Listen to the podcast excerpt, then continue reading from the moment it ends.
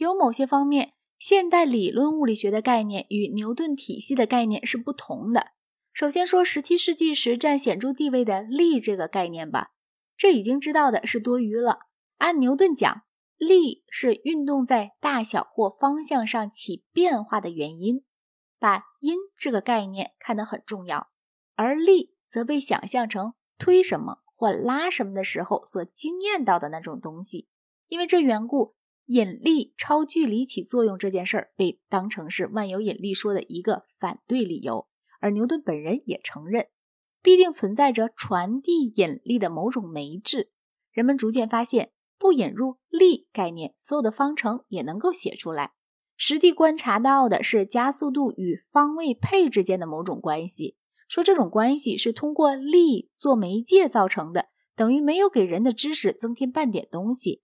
由观察知道行星实时有趋向太阳的加速度，这加速度随行星和太阳之间的距离平方反比。说这事儿起因于万有引力的力，正好像是说鸦片因为有催眠效能，所以能催人入眠。不过是字句问题，所以现代的物理学家只叙述确定加速度的公式，根本避免例子。力是关于运动原因方面活力论观点的幽魂发现，这个幽魂。逐渐的被拔除了。在量子力学诞生以前，一直没有出现任何事情来略微变更头两条运动定律的根本旨趣，就是说，动力学的定律要用加速度来表述。按这点来讲，哥白尼与开普勒仍相当和古代人划归一类，他们都寻求表述天体轨道形状的定律。牛顿指明，表述成这种形式的定律绝不会超乎近似性定律。行星由于其他行星的吸力所造成的。射动并不做准确的椭圆运动，同样理由，行星轨道也绝不准确的重复。但是关于加速度的万有引力定律非常简洁，牛顿时代以后二百年间一直被当成十分精确的。这个定律经过爱因斯坦订正，依旧是关于加速度的定律。固然，能量守恒定律不是关于加速度，而是关于速度的定律。但是在应用这条定律的计算中，必须使用的仍旧是加速度。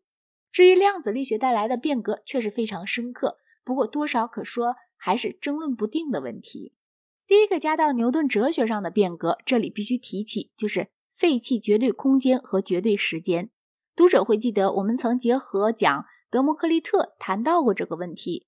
牛顿相信有一个由许多点构成的空间，一个由许多瞬间构成的时间，空间和时间。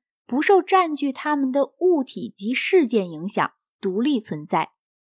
关于空间，他有一个经验论据支持其个人意见，即物理现象令人能辨认出绝对转动。假如转动桶里的水，水涌上四维桶壁，中央下陷；可是若不让水转动，而转动桶，就没有这个效果。在牛顿时代以后，设计出了傅科摆实验。大家一向认为这实验证明了地球自转，即便按最现代的意见，绝对转动问题仍然造成一些困难。如果一切运动是相对的，地球旋转假说和天空回转假说的差别就纯粹是词句上的差别，大不过像是约翰是詹姆士的父亲，或是詹姆士是约翰的儿子之间的差别。